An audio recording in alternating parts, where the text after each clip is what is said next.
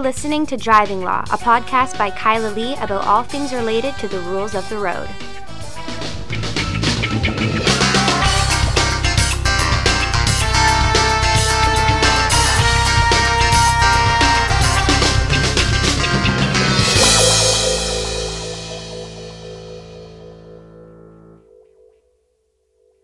Hello, and welcome to another episode of Driving Law with Kyla Lee and Paul Doroshenko of Acumen Law Corporation.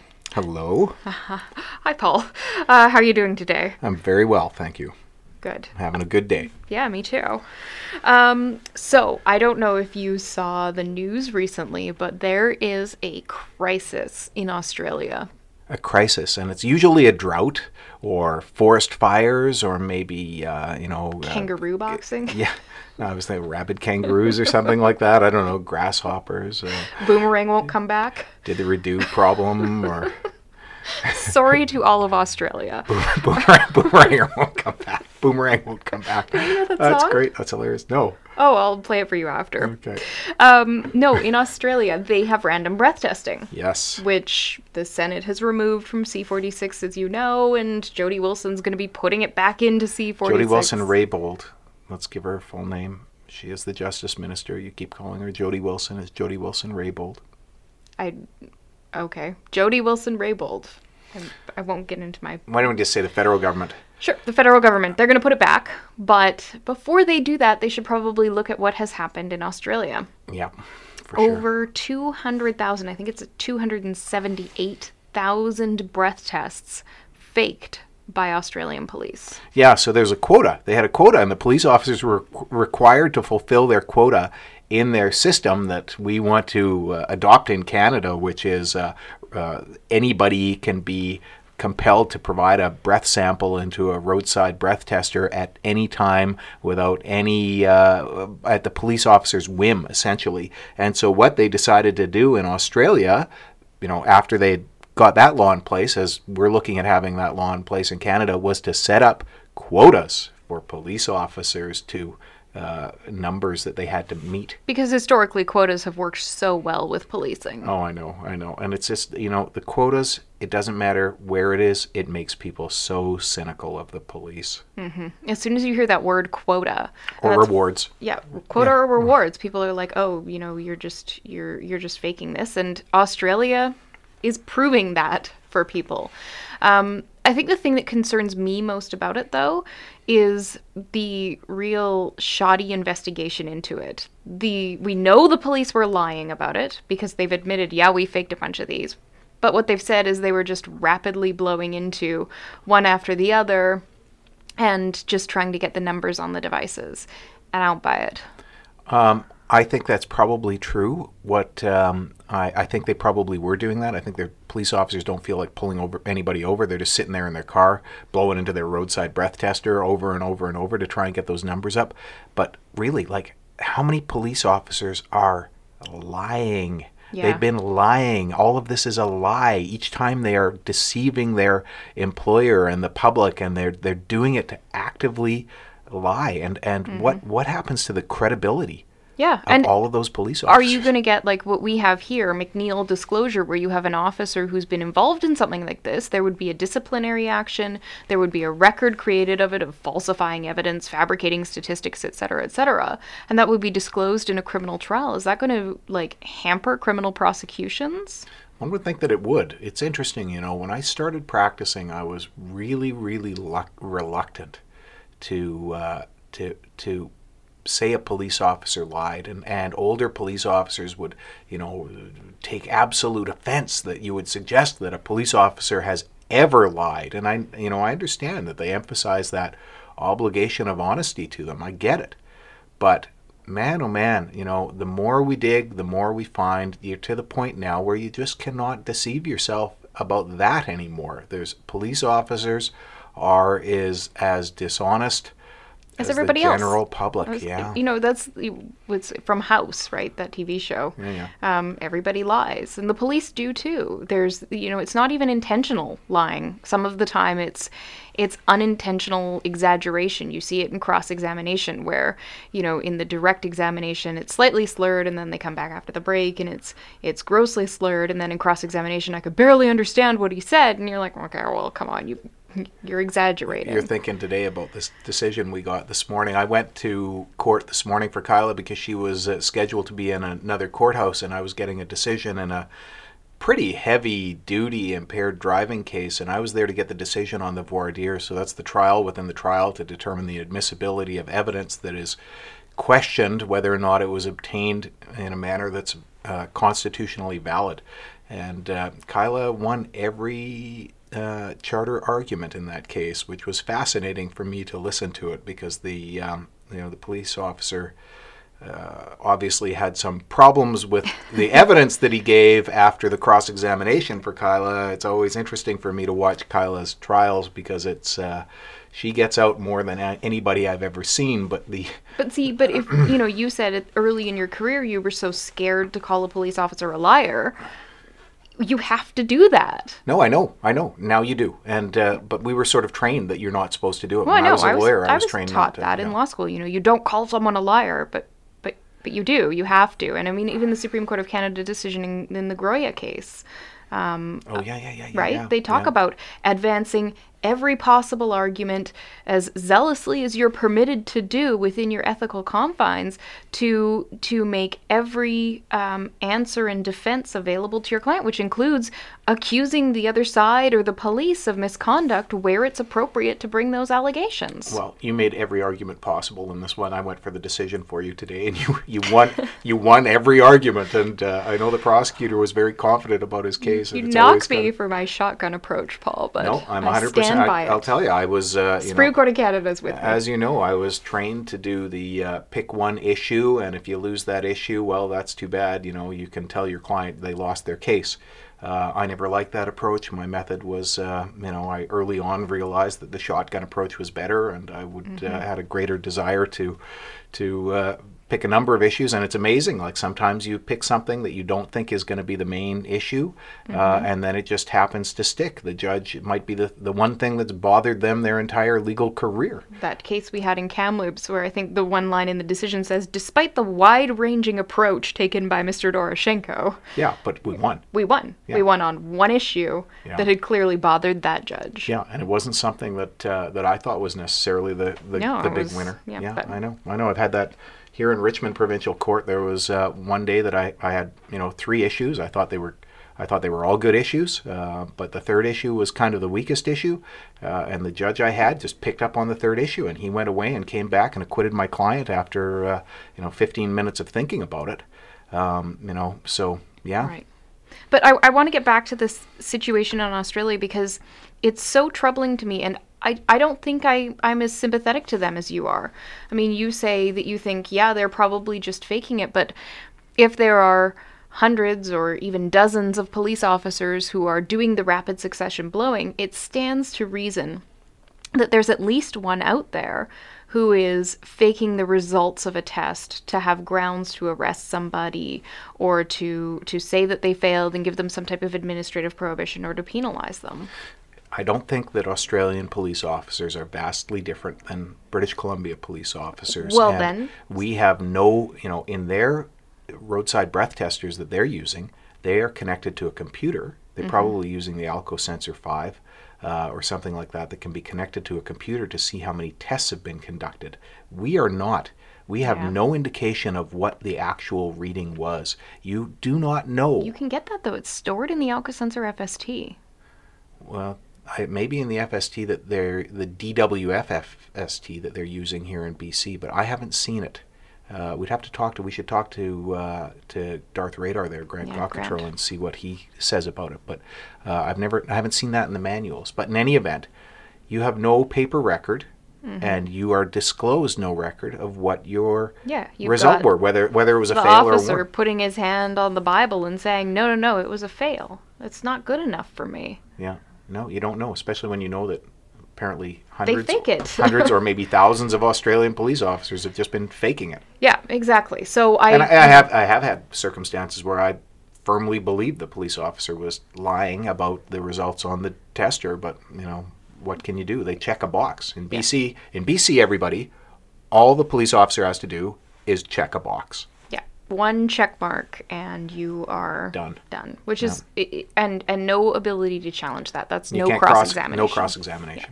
and they're required to submit a sworn report, um, which we know from historical precedent and future cases I'm sure we'll have is not a very good example of sworn evidence. And if I had stuff like that in court, I would have a lot more fun than I had in this trial. Well, it's not just the. Uh, it's not just the.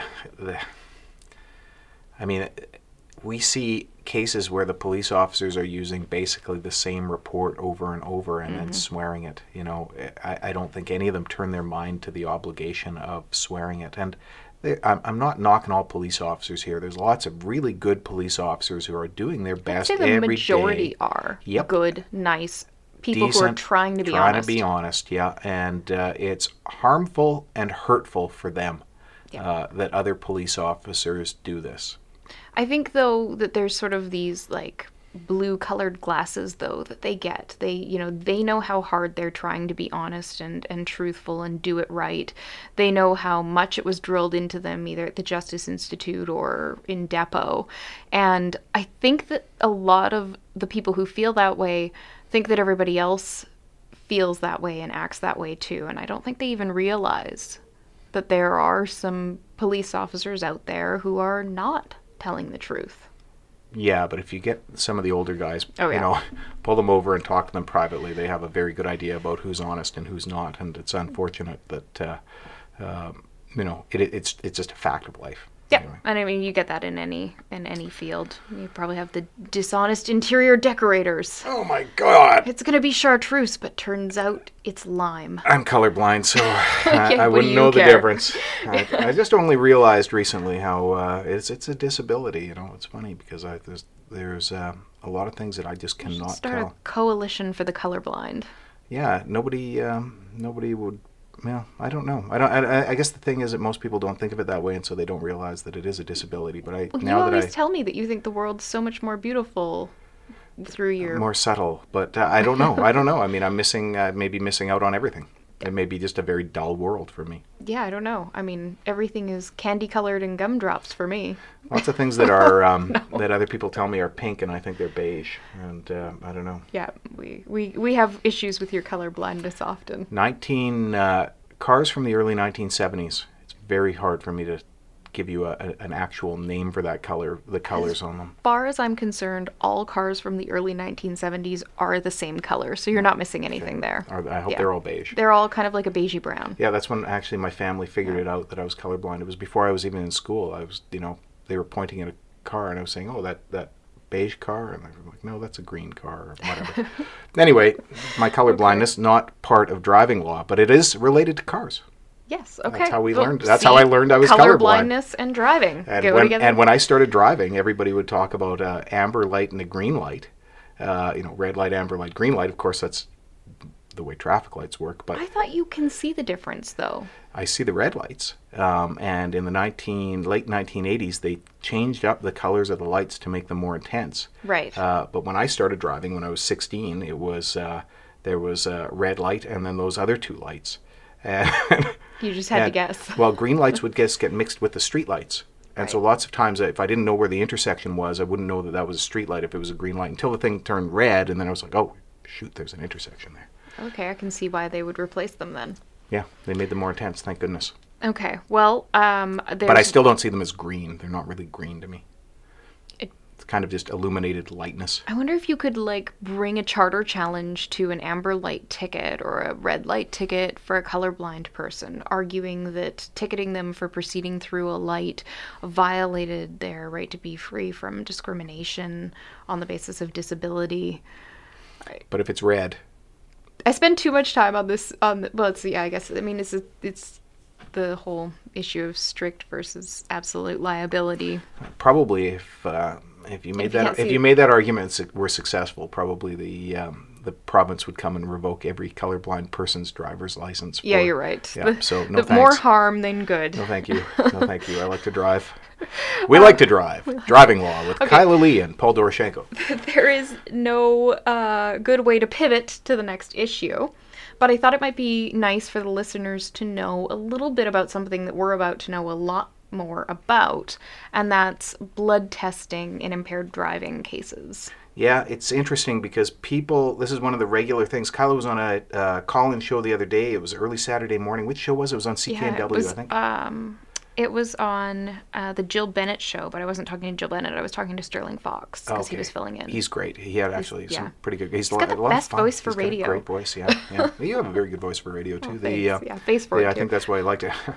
um, in any event, the um, one of the callers um, called in, and he sounded like he was uh, Eastern European, which is typically the people who ask this question because in much of Europe you can demand a blood test. But he said, you know, I should be able to just demand to have my blood tested rather than a breath test. Uh, and that's a question that we get regularly, Mm-hmm. All like the time. why why shouldn't I just be able to go down and provide my blood? And and people, you know, we have two different things. Um, you know, Americans think that they can just refuse the roadside breath tester, in the states called a PBT, uh, portable breath tester, uh, which you can just refuse. You refuse the PBT. in some states, they're bringing, they're slowly bringing in refusal laws, and they've been found constitutionally valid. So Oh, I, I know it's coming, but the um, so there's a lot of Americans think that, and there's lots of Europeans think that they can just demand to provide a blood sample, such as they do in Germany and um, and many uh, European countries. Yeah, and you get people here, like a lot of our refusal clients, and it's like, I'll give you a blood sample instead. You can take me to the hospital, take me to the station, take my blood.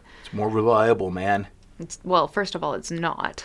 Yeah, Um, well, but that's that's next week's podcast. None of it's reliable, but in any event, yeah. So Kyla, explain so everybody knows what happens. You know, can you demand no. for them to take your blood? No, you cannot demand for them to take your blood. Currently in Canada, the police don't even take your blood. If you are, um, if you're arrested for impaired driving, and they do have the right to take your blood, and I'll, we'll get into that um, situation. But even if they do, under the criminal code, the only people who can actually extract the blood from your body is a qualified technician, which is like a lab technician or the person who would do it at a hospital generally, under the supervision of a qualified medical practitioner, so a doctor. Or, or nurse, I think. Yeah, or nurse, yeah. yeah. So essentially, you have the police officer makes the demand for the blood sample or gets a warrant for a blood sample, which never happens. Like, I don't think I've ever had a blood warrant case. I've never had a blood warrant Yeah. case. No. Um, but they they do that, and then they tell the doctor, who directs somebody at the hospital, to take the blood out of you. Yeah. So, I mean, practically speaking, the only time that it happens is if you're in the hospital and you're otherwise incapable of uh, providing a breath sample. Yeah, and it can be i- incapability sort of generally um, in cases where you've been in a collision and your injuries are such that you need medical treatment. But I have seen cases. Um, we had that one in North Vancouver where the the individual was so intoxicated they couldn't blow, and so they did blood. Yeah. And so it does happen rarely in those cases. It is infrequent. So you you of course they can uh, the police are entitled in certain circumstances if they have the grounds to make a demand that you provide a sample of your breath to determine the concentration of alcohol if any in your body um, and you can uh, turn around and uh, if you demand that your blood be taken they just ignore it Yep. uh, you can you can say all sorts of stupid things when you're there dealing with the police, uh, but that's not But one don't- that will. don't say anything. I prefer you said nothing, um, absolutely nothing except your name, your address, where you live, and where you work, Date of birth. um, identification information, and nothing else. And uh, even then, uh, not right away, but in any event, not until after you've talked to a lawyer.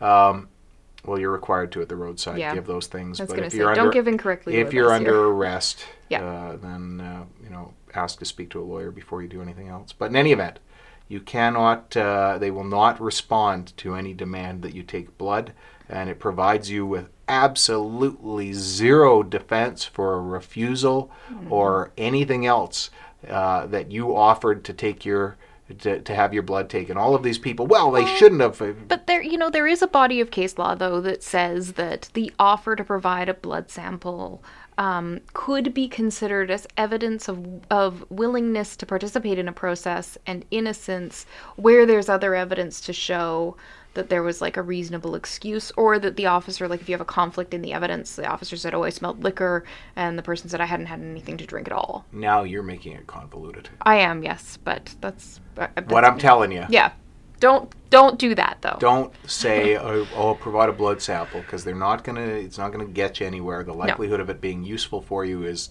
basically zero.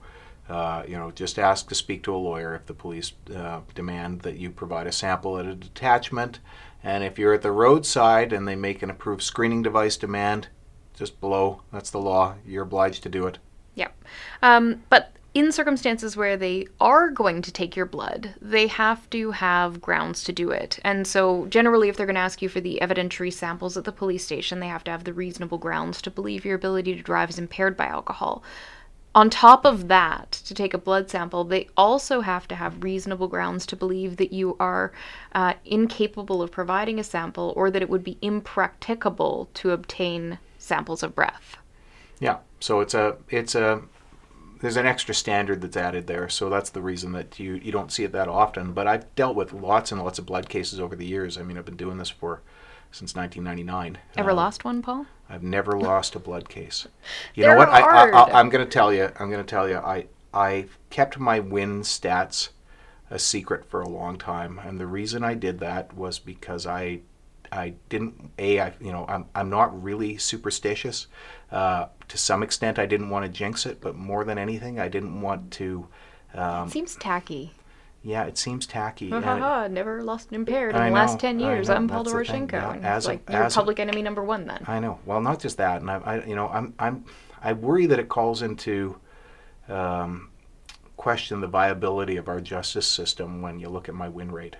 Yeah. So yeah, as of August this year, uh, it will be 10 years since I lost an impaired, uh, or over 08. It was 10 years ago I lost an impaired driving case, and I started. Still, um, still suffer from that one. it freaks me out. Yeah, well, I suffer from it for lots of reasons, and but I can tell you why. But I it- think it- people don't know, though, the suffering, you suffer either way. You, if you win or you lose as a defense lawyer, It's you still suffer. I don't know. I still get depressed no Yeah. matter what the outcome. Yeah, I feel great for a few hours after I win. Then I get home that night and I, I get quite depressed, and then it takes a day or so before I'm okay. Yeah. Uh, but yeah, I still remember that one quite well, and um, I, you know I don't think I did anything tactically wrong in it. But I used to do 50 to 100 uh, trials I'd set Oh my God. a, a year. I used to resolve like 200 criminal impaired driving cases between about 2002 and and uh, 2010, 2011, um, and uh, you know I would resolve most of them. I used to schedule three trials a week, like Monday, Wednesday, Friday, in a different courthouse, and I would prepare like one or two of them, knowing one would fail. I'd pick the the one that was the least likely to proceed, and I wouldn't prepare, and I'd spend the weekend preparing the other ones. And uh, yeah, I, I've lost in my career seven. wow. I That's never, pretty good. I never lost a refusal. I've never lost blood. I've never lost either type of refusal in the criminal context. I've never lost blood. I've lost a couple 08s uh, and impaireds, and uh, but you know things changed in 2008 Mm-hmm. uh, when they when they introduced Bill C2 and it increased the uh, obligation on the police to provide disclosure about the the breathalyzer, the approved instrument, and Yeah. since then. You know, you know You're all the sort of- problems that. I've found because I had those instruments and I took them apart and figured it out. And for me, it was like as far as like Western Canada, you're basically like the uh, don't be offended grandfather of of operational defenses. Uh, maybe I am. Um, you know, I- don't know. You know, you, when the IRP scheme came out, there was a shakeup. Like a lot of guys, uh, defense lawyers who who defended impaired driving cases, some of them became judges. Uh, Some of them just quit doing impaired driving cases. One or two just quit. They retired.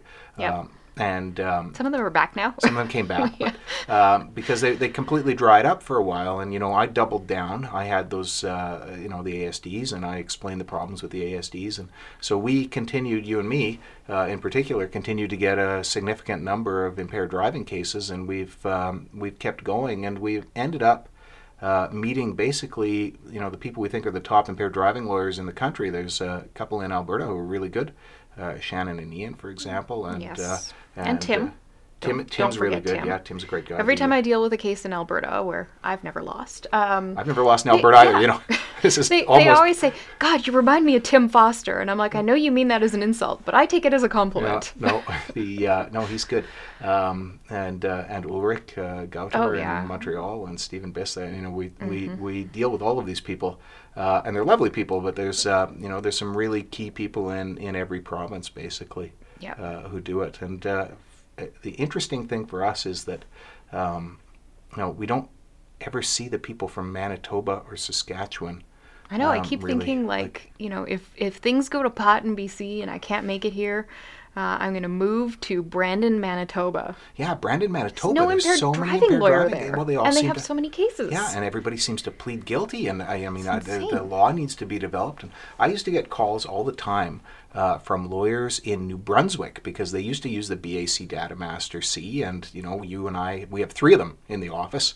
Um, you're the only one who has the Data Master C. I've got a, you know two BAC Data Masters, but the uh, uh, I used to get calls from those New Brunswick lawyers all the time just because of things on our website describing some of the issues with them. And we, well, I was the one who revealed the problem with the five way valve, which um, ultimately led to that uh, huge uh, inquiry in the lab and those emails about how many innocent souls have been convicted and so forth. Now it's been replaced, of course, but But now we replaced it with a fuel cell, so no one innocent will be convicted. it's actually frightening. It's so Yeah. frightening what's in the Intox E ECIR2. It's mostly air. we should talk about that one day, but Yeah, that's not would what we intended good- to yeah. talk about. We were talking about No, blood. Blood, yeah. And so you've done a lot of blood cases, and then since I've been working um, with you, I've sort of come along and Yeah. and done them, and they are incredibly difficult for the police to do correctly, incredibly difficult for the prosecution to prove, but also incredibly difficult for defense lawyers to know what to look for. Yeah, I mean it's really it, it's a different it's a, a different way of coming at it. Yeah. And um Because you have warrants. yeah. And you have um, you know you have all this scientific procedure and the disclosure you get on the blood is generally speaking not what you need. And so we've really had to develop the request for disclosure. Yeah, and and that actually arose out of um, so about ten years ago, I found that uh, I wasn't really getting anything out of um, the continuing legal education courses in Canada. Uh, you know, I'd go to these um, courses with other lawyers, and you know, the criminal annual criminal course, day long course, and you pay eight hundred bucks, and you go there, and you know, uh, some of the lawyers there seemed to be inspired by the things that people were saying. I just found that it wasn't really giving me any more information. Thing, it was just telling me what I already knew. right well as soon as you have like Sometimes this I just niche yeah. and this area that you're you know really experienced in you know the law you know the cases if an officer says something your brain's cycling through you know this case this case this case this all happened there um, as soon as you're in that position you're going to these conferences where people are you know at your level or below telling you what you already know Yeah, yeah. Well, I, I also found that there was nothing novel. There was nothing new. no I we mean, it did was just, like we're yeah. so behind the eight ball in canada for developing that I, I, I don't want to blame. I don't want to say that we're behind the eight ball. I think I mean, it's, it's we have a different structure is- this for our is- legal system. this is my thing. I basically concluded um, that it was like inbreeding. All of us just talking about the same things, and we weren't really coming up with any new ideas. So I started. That's when I joined the uh, California DUI Lawyers Association, and um, I started going to some of the uh, to conferences in the states and networking with lawyers in the states. And of course, the law is very different, and there's lots of it's really not very useful.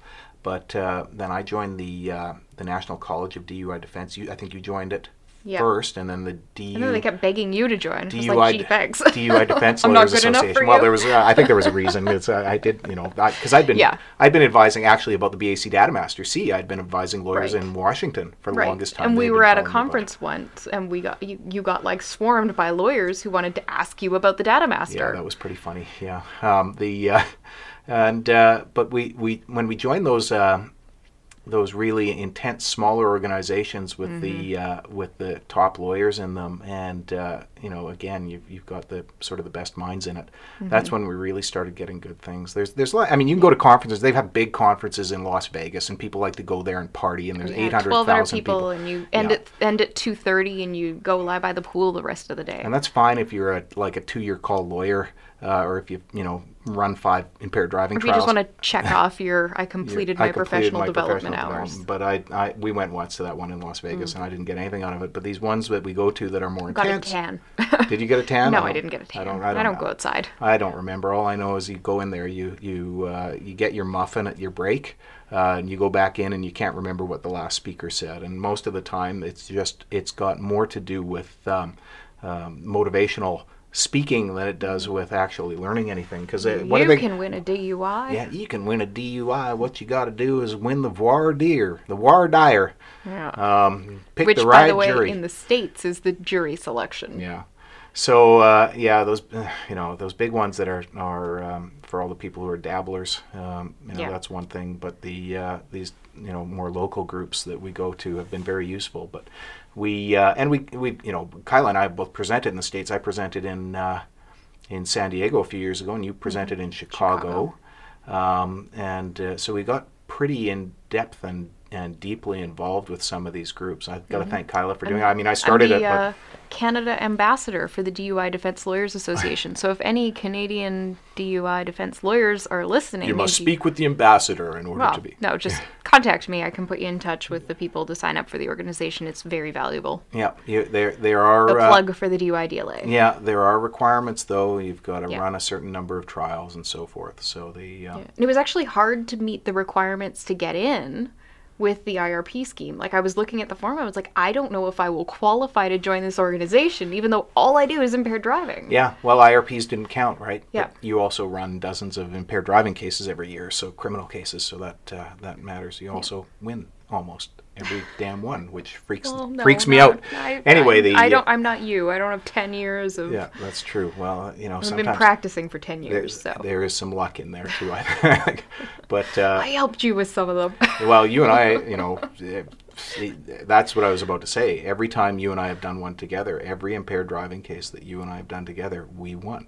And those were some of the most brutal ones that we've had to do. I always heavy, imagine heavy it like packs. those those WWE like wrestling tag team matches, know. you know, like tap out. yeah, yeah, I know. I think that too. Okay, your turn. Go. yeah. Um, in any event, um, so but what we wanted to talk about is back tied to blood, and and that is that um, Kyla and I, you know, we, we've won all our blood cases, uh, and uh, one of the reasons we've won all our blood cases is because we deal with these groups, and in the United States, blood is taken very regularly, and Yeah, so and the, police will take it. I mean, and, and in appalling circumstances, there was mm. recently that. that video, yeah. Well, there's the nurse who was was refusing to take the blood because she didn't think it was appropriate, and the police arrested her for obstruction for not taking it.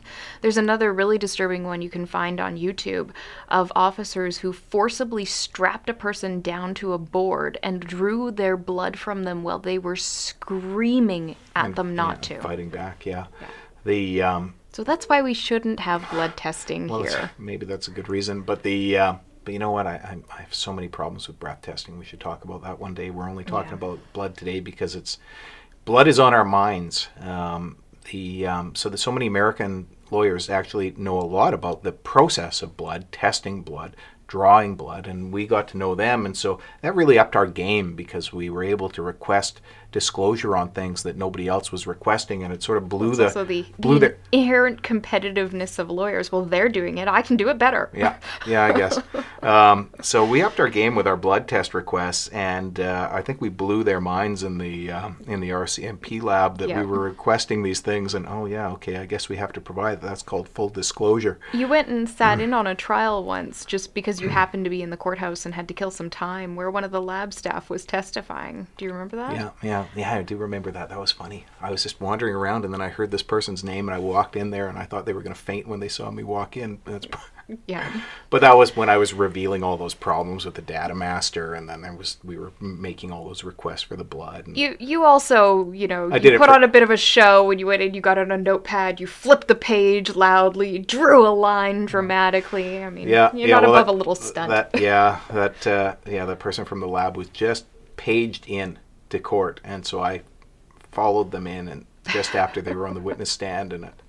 Um, the upsetting thing actually was watching the lawyer doing it because it was somebody who they who, who clearly didn't know what to ask, and I was you know, upset about it. But what are you going to do? Like I, you, what are you going to do? you, can't get, interfere with someone's right to counsel of no, choice. No, and you get the lawyer you you get the lawyer you choose, you know, and whether or not they have that particular knowledge or skill about uh, blood or breath or whatever, uh, you Yeah. get you get the person you choose, and it's I mean, unfortunate. you also don't know, right? Like, there's, I'm, I'm not going to reveal who, but you're going to know who I'm talking about with his little um, thing where when you watch him, you think maybe he doesn't know what he's doing, but he knows full well what he's doing. Oh yeah, you know, there's a colleague of ours who we Mm-hmm. uh, we we won't refer to. He's a nice guy. He's a lovely guy, and you you think we just don't want to spoil it. He's got a bit of a uh, he's uh, does the bumbling fool thing for part of the trial. Yeah. and then all of a watch him, you're sudden like, he comes in. incompetent? Yeah, and then all of a sudden he goes in for the kill, and it's just uh, you know it's, oh it's- wait, he just won the trial. yeah. But he also uh, he also has issues that uh, he wants to argue that uh, make no sense to me, and I, I don't know that they fly when they do. who but it- knows? i- i- important thing, he's got the confidence of his clients, and he succeeds most of the time. Yeah. uh, so maybe, I mean, it, maybe so- this is another lawyer who uses that. Yeah, I don't think so. Okay, But uh, in any event, I want to get back to it because we're we Yeah, are uh, we're running out of time. Well into Yeah. our our time here, and we've got a lot to do. So Kyla and I are headed off to Texas, and we are going to be doing the training that people get to uh, become technicians in the lab, testing Mm-hmm. blood at uh, the University of Texas Austin. Arlington. Arlington, yeah. I wish it were Austin. Yeah, Arlington, and um, we've uh, it, it's not easy to get into this thing. First, it's tough to find the time to do it because it's a it's a very intensive program. It's going to be a few days here, I think and we've had to do a bunch of pre courses. Seven days straight. We, we've had a bunch of pre courses to do. Yep. Uh, and they are long You have like certificates of I've completion of university mine, courses. yes, I haven't done mine yet. yeah. Um, you're gonna have to get on it because time's marching into the future. But the um, we uh, will be the only people we know in Canada. There's only a handful of lawyers in the states because I think they only take 12 people into this program. Yeah, 12 They- a year. I don't think they do it every year. I know there was a couple years that they didn't do it. I'm pretty Okay. sure. Even- Uh, and we had trouble finding a time in our schedule to do it. It's been a really um, Mm-hmm. awkward and difficult thing. And then uh, you know, just to be lucky enough to sign up early enough to get in. Um, there's not going to be anybody in there who's a dabbler. I think it's going to be all No. people who are sort of uh, we probably know It's going to be most of them. intimidating, like to be around people who are that focused on impaired driving defense. It's no more than us. I guess I know, but you Yeah. know, we we don't, you know, now because of where we have come because of IRPs in BC, we don't have this, you know, huge community like they do in the states of focused impaired driving lawyers locally. Yeah, but you know the the skills that we have um, work in Canada. Uh, the skills that they have may work in the states. We have a you know a different legal scheme. Yeah, They're still I mean, there's testing going to be the a same day stuff. of uh, like translating this to the jury session Yeah, that yeah. it's going to be completely yeah, useless. Know, blood alcohol concentration is the same in both locations. It's the Mm-hmm. same offense and everything. But the uh, People's bodies are the same. They're just bigger in Texas. yeah, well, Everything's yeah, bigger in Yeah, well, uh, you know, I have questions about the effect of body size, shape, and uh, gender and ethnicity, and certainly with respect to breath testing. But in any event, um, so we're going to be doing it all. We're going to be using a gas, Mm-hmm. gas chromatograph. We're going to be uh, actually drawing blood uh, and doing testing, testing uh, um, blood alcohol concentration versus breath alcohol concentration. I kind of We're hope that we're going to get a little like free time to experiment because there's a couple things I want to try to see if they elevate readings. You uh, experimented with a um, a Intox- Datamaster. Well, it's owned by in, in, Intoximeters now, but a Datamaster DMT. Was it the DMT? I thought it was the Intoxilyzer 5000. No, it was a DMT. Oh, okay. It was the All right. DMT. You you were using the DMT in Montreal. Remember? Yes. Yeah. Yeah, and I tricked it. Yeah. Yeah. I tricked it into accepting my mouth alcohol samples. Yeah. Well, it wasn't. I mean, but if you were an individual who had mouth alcohol, you weren't trying to trick it. I mean, it just the point is that they that the Yeah. instrument didn't detect the mouth alcohol when it should have, and that's Yeah. probably the most advanced uh, approved instrument in the country. But Most advanced one out there, and it's not perfect. you, um, I think, have used more instruments than anybody I know. You've used the DMT. DMT, ECR2, Intoxilyzer. What's the one? 3000 you have? The Intoxilyzer three five thousand. You've used the 5000 you. Yep. You've used that one. D- BAC Datamaster C. I've used the Intoxilyzer 200 um, And then all the approved instruments. and the ECIR. Not the IR2, but the Yeah. IR. Well, you used, Same an, thing. you used an ECR too, but you've did, also yes. used an ECR. That was perhaps illegal. yeah, well, it doesn't matter. Point is, it's been Broke done. into it. The police were right there. Yeah. He watched me do it. I think he was confused and didn't know what to do. How did she break into my instrument? Could take over my machine and get it and reprogram it to. then what's he gonna tell me? I can't use it. Like clearly, Well, I know how. Know how to use it. Um, yeah, that was pretty entertaining. The um, we have some breathalyzer 900As in our office. Uh, I want to get one up.